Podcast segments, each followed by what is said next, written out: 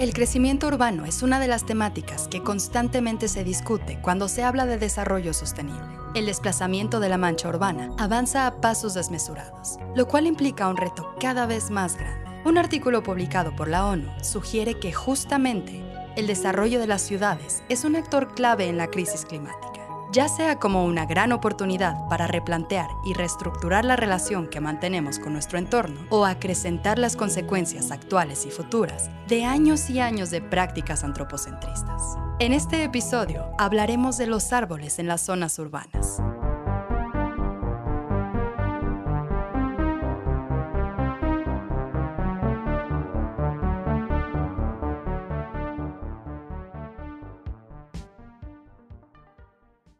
Gabriela López Damián es parte de la organización Reforestamos México, la cual lleva atendiendo el tema de la reforestación en el país desde el 2002.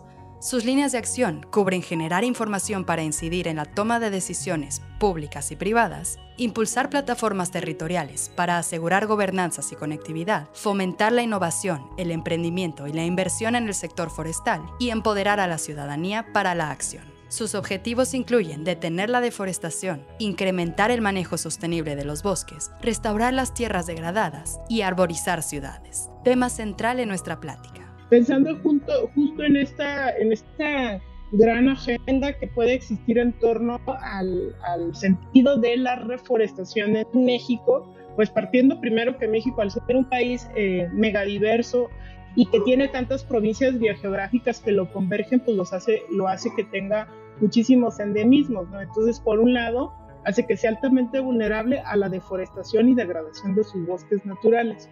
Pero luego también en el contexto eh, a nivel México-Latinoamérica, pues Latinoamérica es una de las regiones a nivel eh, mundial que está teniendo mayor crecimiento de las ciudades. O sea, es un proceso de despoblamiento del entorno rural hacia las ciudades. Y entonces eso genera grandes retos de planeación urbana, porque entonces las ciudades, al tener cada vez más gente y más demanda de recursos, obviamente hay una presión en el territorio. Entonces, al existir una presión en el territorio, pues lo primero que se va es aquel suelo que puede estar disponible para generar nueva vivienda, que son los bosques periurbanos y los bosques al interior de las ciudades, porque hay ciudades, municipios, alcaldías que quieren volver a poblar y muchas veces el espacio que se va es el espacio que estaba considerado en su momento para tener espacio o área verde y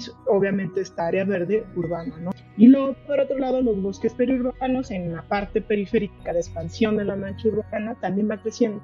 Entonces, es tan rápido esto, como se está dando esta dinámica tan rápida, que muchas veces la planeación no está acorde a generar como este sentido de bienestar o de justicia ambiental que se requiere porque no se generan al 100% las condiciones ambientales que se requerirían para hacer una ciudad sustentable, resiliente, sana y justa para la población que está viviendo ahí. Pero retomando el punto y, y, partiendo de este contexto, de estos grandes retos que existen en la planeación urbana, muchas veces los árboles quedan en un plano muy secundario o en último nivel, además como un sentido accesorio, porque muchas veces se habla de infraestructura verde como si fuera un elemento aislado con la misma lógica que tú pondrías una luminaria o un poste o un semáforo, ¿no? Entonces como no pensar en, el, en, los árboles como un organismo vivo asociado a otras más cosas que también generan nicho ecológico y que genera una dinámica de comunidad con otros seres, eh, ya sea vegetal o animal, ¿no? Uno de los objetivos que buscamos con este episodio es esclarecer el tema de la reforestación, pues esta es una palabra que escuchamos constantemente como una solución casi mágica para responder a prácticamente cualquier situación ambiental y trae consigo una engañosa medalla de responsabilidad. Pero la realidad es que es necesario que nos acerquemos más a todo lo que hay detrás de esta palabra. Como en todo, hay muchos aspectos que deben considerarse para que esta práctica verdaderamente tenga un impacto positivo. Pues plantar árboles solo por plantarlos puede traer consigo más problemas que soluciones. Primero que nada, veamos qué es la reforestación. En reforestar, como un sentido de donde antes había árboles y necesitamos reintegrarlo a la naturaleza de manera que cuando de manera natural ya no se están dando estas condiciones, es decir, sucede mucho y se usa más el sentido de reforestación en entornos de bosques eh, naturales, es decir, yo tuve un impacto eh, de cambio de uso de suelo para alguna actividad agropecuaria y entonces deforesto bosque y a lo largo del tiempo veo que hay un interés de reconversión hacia, hacia la reforestación veo que no se está recuperando. Entonces yo tengo que auxiliar a, ese, a esa parte del territorio metiendo elementos arbóreos, obviamente que son nativos, que tienen que ser de esa zona, procurando que sea eh, de la misma línea genética, es decir, para que haya una conservación también de la diversidad genética propia de nuestro país, no solamente de las especies. Porque hay especies que tienen una amplia distribución, pero están adaptadas, no es lo mismo una especie, aunque sea la misma, está adaptada la zona del norte del país al sureste o al centro de México, eh, eh, porque son la misma especie, pero adaptada a condiciones distintas. Entonces también la importancia de la diversidad genética allí. Gabriela nos contó que para el caso de las ciudades estamos hablando de aforestación. Y al igual que en el caso de la reforestación, hay una serie de elementos que se tienen que tomar en cuenta antes de decidir plantar árboles en un camellón o en cualquier zona urbana. Tener una, una estrategia que me identifique primero en el entorno en el que va a estar, ¿no? Es decir, cuál es aquella infraestructura que está aledaña a ese elemento arbóreo que yo quiero meter, porque entonces la decisión de meter ese árbol va a ser diferente, porque va a estar condicionada al entorno que va a tener eh, alrededor, porque yo no puedo pensar poner un ficus que luego la gente cuando dice es que yo quiero sombra, pero se les ocurre meter Ficus laurinia y el Ficus laurinia lo quieren poner en su banqueta y él en unos cuantos años va a ser un problema ahí que la gente le va a dar miedo porque el árbol le creció y ya le levantó la banqueta y el problema. Sin embargo, son árboles que generan una gran cantidad, aunque son exóticos, de servicio ambiental y de sombra, a lo mejor en un lugar donde sí podría crecer de manera natural, como puede ser un parque o una jardinera muy, muy amplia en una glorieta, en una esquina, formando a lo mejor un microbosque como lo, o los llamados bosques de bolsillo que son pequeñitos, ¿no? Entonces, en ese sentido hay una gran diferencia. La densidad es distinta, la selección de las especies es distinta, no necesariamente son nativas.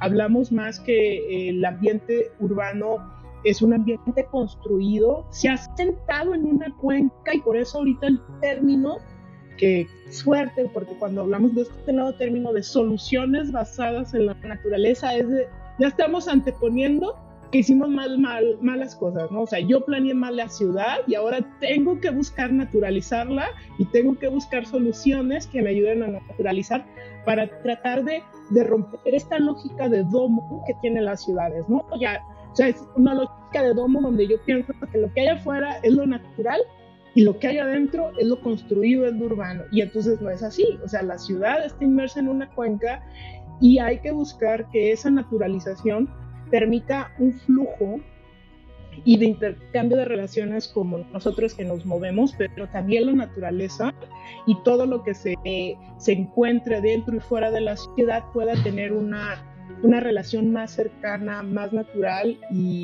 y menos menos, menos agresiva o, de bloqueo, ¿no? Para que entonces la ciudadanía pues pueda tener entornos más naturales pero también la biodiversidad. Esto nos hizo preguntarnos, ¿cómo es que se llevó a cabo la elección de especies que encontramos a nuestro alrededor en las distintas ciudades del país? Nos cuestionamos quién las eligió y qué criterios se consideraron. Eh, en las ciudades, en la gran mayoría de las ciudades, nosotros históricamente vamos a ver que hay como patrones, ¿no? O sea, como de la presencia en su momento, se pensaba, ¿no? Eh, que eh, las casuarinas y los eucaliptos eran ideales, ¿no? Porque porque se pensaba que crecían muy rápido, eh, tenían pocos requerimientos hídricos, requerían suelos pobres, incluso hasta, hasta se pensaba a los a los eucaliptos para un tema de restauración en zonas pobres, ¿no? En bosques incluso naturales. Ese tipo de información sesgada puedes tomar decisiones que en un futuro van a afectar en el término de la planeación urbana y de cómo se está configurando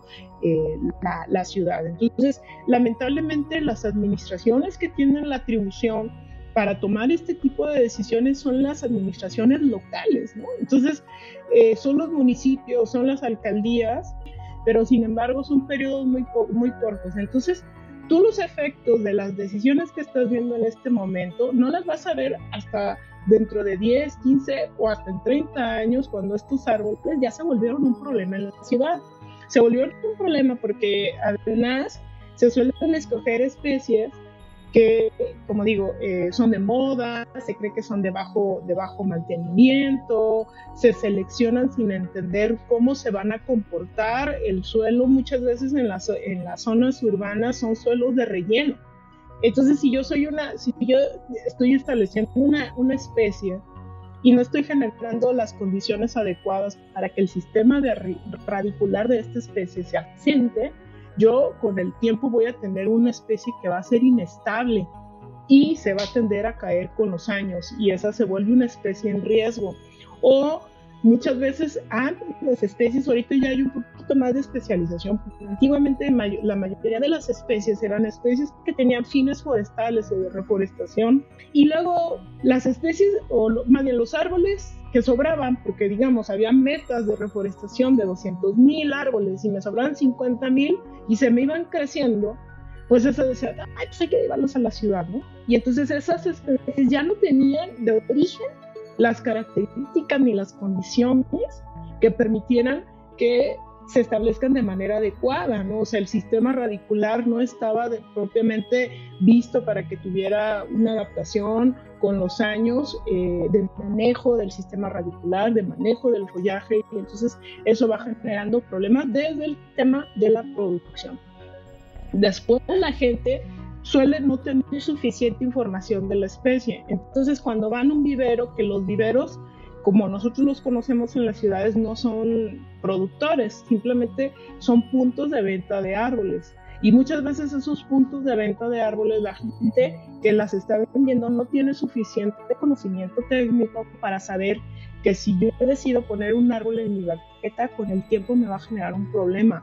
O sea, se me va a crecer demasiado, o esa especie actualmente se encuentra en un registro eh, de riesgo fitosanitario como actualmente son los cítricos y yo lo voy a poner o las palmeras ahorita que están muriendo masivamente entonces yo llevar especies que sé que van a tener un problema eh, pues lo voy a ver pero en origen no tengo suficiente información. Entonces, por un lado es en la parte técnica, el origen de estas especies, la parte de las malas decisiones desde el ámbito de la política pública con gente que va en un momento y después cambia porque es muy rotativa, y por otro lado el desconocimiento de la ciudadanía por no saber hacer una buena selección de la especie y que en un futuro va a generar un problema, ¿no?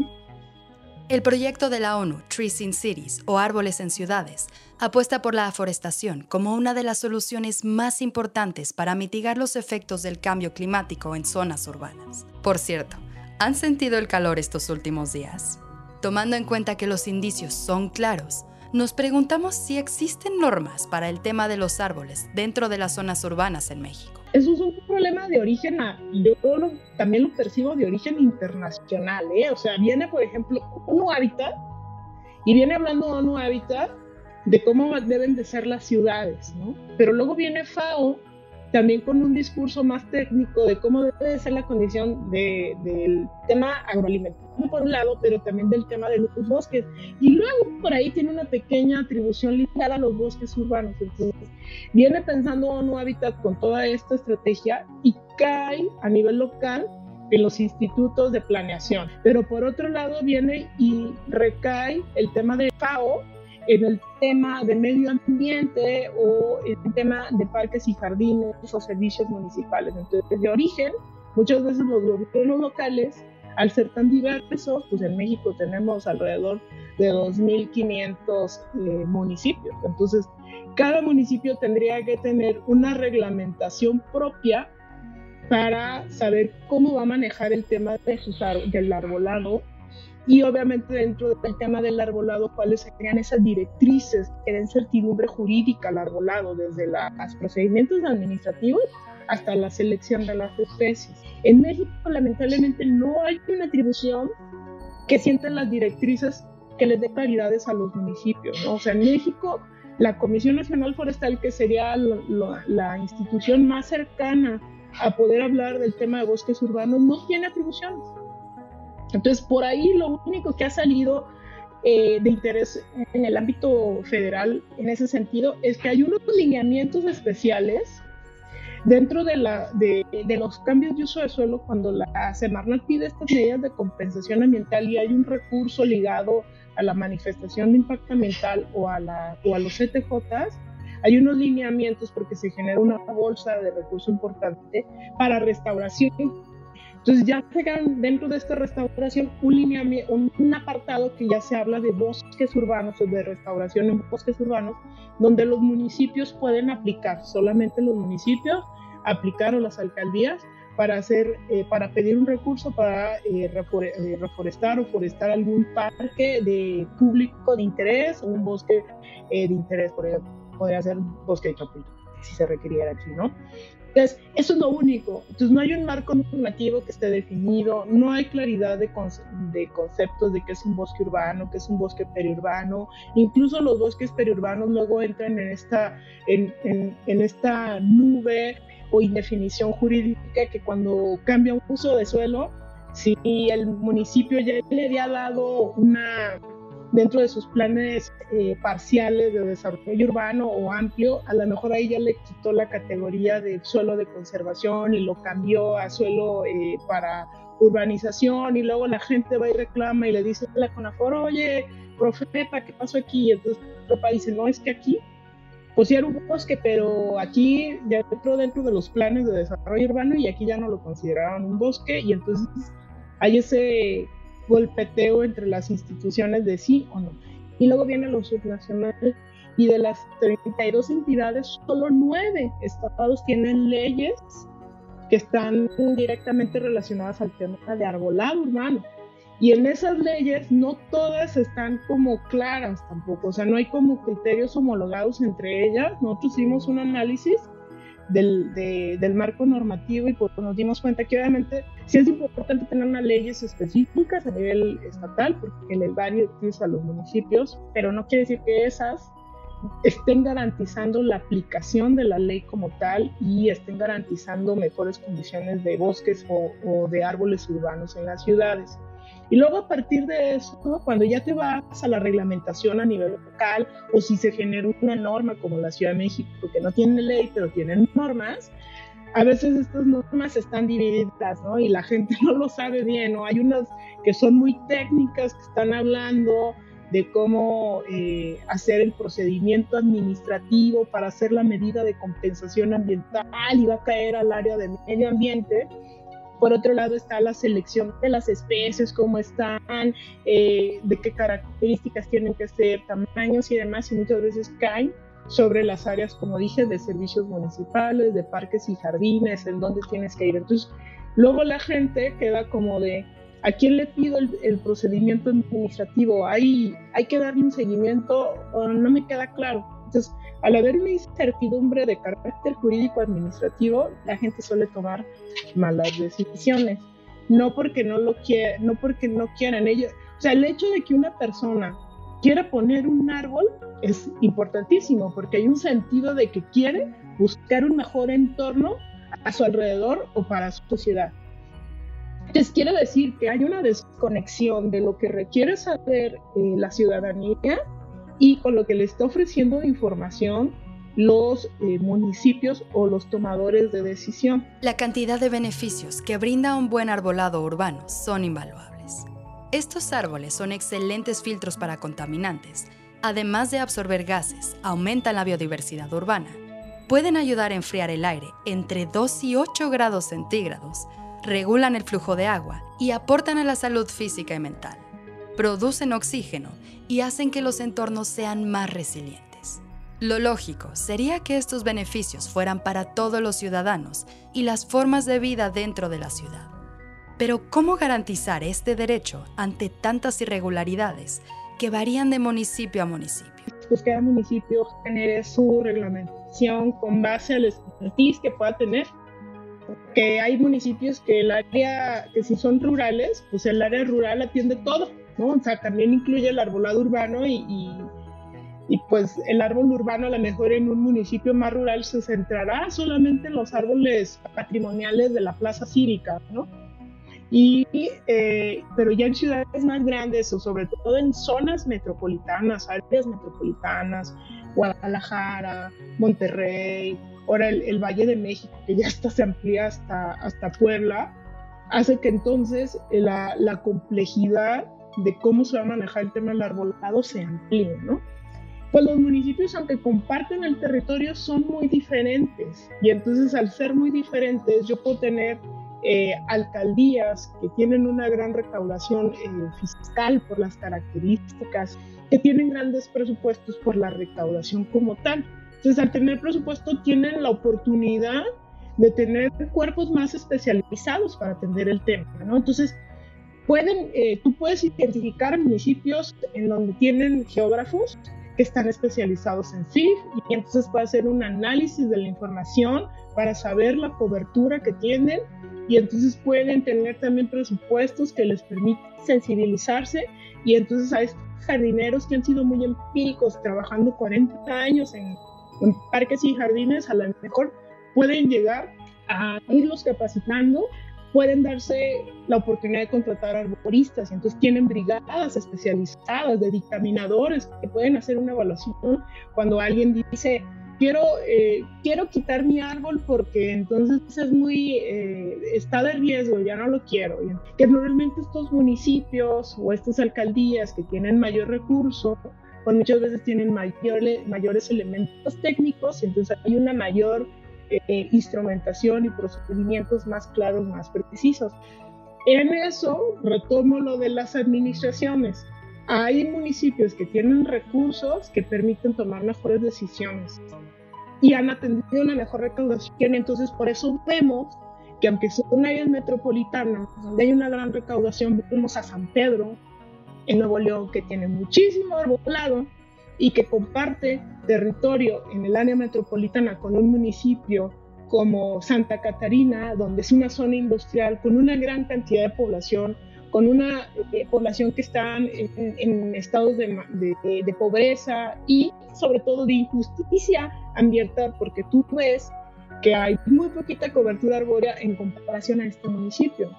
Entonces quiere decir que la justicia ambiental pues, sigue replicando estos modelos de ciudades divididas, de donde hay una atención más específica, donde no hay cuerpos técnicos visualizados en amplitud y esto genera también problemas en recurso eh, que se pierde. Yo creo que hubo un caso en Guadalajara donde hicieron una inversión muy importante para manejar todo el muérdago del municipio, todo el muérdago, un dinero importante. El ciclo natural de la especie es que a lo menos eh, si tú no lo sigues eh, controlando, manejando, en tres años vas a tener el problema. Pero Guadalajara fue la que hizo la inversión, pero ella comparte territorio pues con otro montón de municipios hacia alrededor. Y si ninguno hizo esa atención, en el siguiente cambio de administración ya no fue un, le vamos a seguir por aquí. Y el problema en muy poco tiempo volvió a ser el mismo y toda esa inversión de recursos no se no se capitalizó, porque a lo mejor tendría que haber sido de más estratégico, más planeado, buscando formas distintas de cómo manejar el problema del muérdago, que en la mayoría de las ciudades es un gran problema. O sea, hay, hay quien habla que casi el 80% de, del arbolado en las ciudades tiene algún problema de muérdago fitosanitario, ¿no? Entonces, es un gran problema, pero tiene que tener una visión metropolitana, integradora ya no solamente de ámbito municipal. Por último, Gabriela compartió con nosotros algunos puntos que debemos tener en cuenta cada vez que nos enfrentamos a una campaña de reforestación. Lo primero que tiene, tenemos que saber eh, qué, qué sentido tiene y es si es una campaña bien pensada o solamente es incrementar el número de árboles, ¿no? Porque lo, a veces es muy fácil decir, vamos a meter un millón de árboles en las ciudades o vamos a meter un millón de plantas en las ciudades. ¿Cuántas de esas plantas son árboles? ¿Y cuántos de esos árboles de qué tamaño son?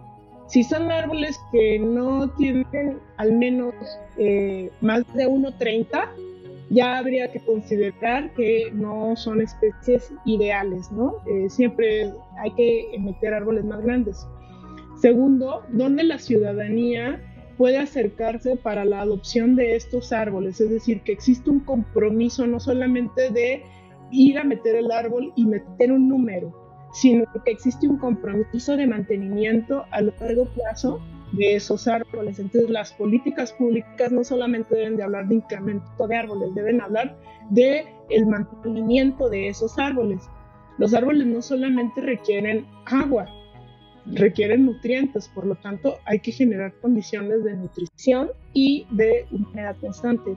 Si no hay un, espacio con disponibilidad de agua, la probabilidad de sobrevivencia de esos árboles va a ser muy baja. Y entonces eso es algo que también el ciudadano tiene que, la ciudadanía tiene que estar diciendo. Es decir, ¿por qué vas a meter en ese cerro árboles? ¿Quién les va a meter el agua? No, no hay condiciones. Y entonces esa inversión de recursos no se va a ir. Entonces hay que ser estratégicos. Y entonces ese tema también hay que tenerlo muy claro desde la ciudadanía. Ser críticos y proactivos, obviamente, eh, para decir, eso no está bien hecho, ¿por qué no hacen esto? Entonces creo que la ciudadanía debe también ser proactiva. Critico porque no está bien hecho, pero esta, ¿por qué no haces esto? Entonces se vuelve proactivo. La crítica se vuelve constructiva porque yo como ciudadanía doy una solución. Y una solución es la adopción de los árboles, buscar estrategias. La ciudadanía debe de, decir, aquí se puede hacer un bosque de bolsillo y aquí cabe un árbol. ¿Por qué no lo metemos? ¿Por qué no lo motivamos? ¿Por qué en vez de incrementar los árboles eh, por doquier, no hacemos una estrategia de, remoción de tocones. Las ciudades tienen un gran problema de tocones en las ciudades y ese espacio esa jardinera está ocupada por un tocón que esa madera puede durar 30 años ahí, vas a seguir viendo el tocón y no vas a seguir viendo el árbol. Entonces, esas son estrategias que la ciudadanía puede estar eh, eh, diciendo, ¿no? Hay que estar hablando de los árboles manejados y manejados no solamente incrementar el árbol, como, como ya lo mencioné, hay que hacer un manejo y entonces la ciudadana también debe decir, hay que manejar los árboles, no solamente incrementar, no es suficiente incrementar los árboles, hay que manejar los que ya están y los que ya están ahorita, que son los que prestan la mayor cantidad de servicio ambiental, requieren podas, requieren nutrición, y requieren un manejo eh, radicular para que puedan estar en un entorno más, eh, más, más, más adecuado, sobre todo cuando están en banquetas o en avenidas que empiezan a levantar o a generar algún problema eh, dentro de la infraestructura urbana. Escucha nuestro podcast todos los martes en YouTube, Spotify, Apple Podcast o tu plataforma favorita y encuéntranos en redes sociales como vigilante-vi.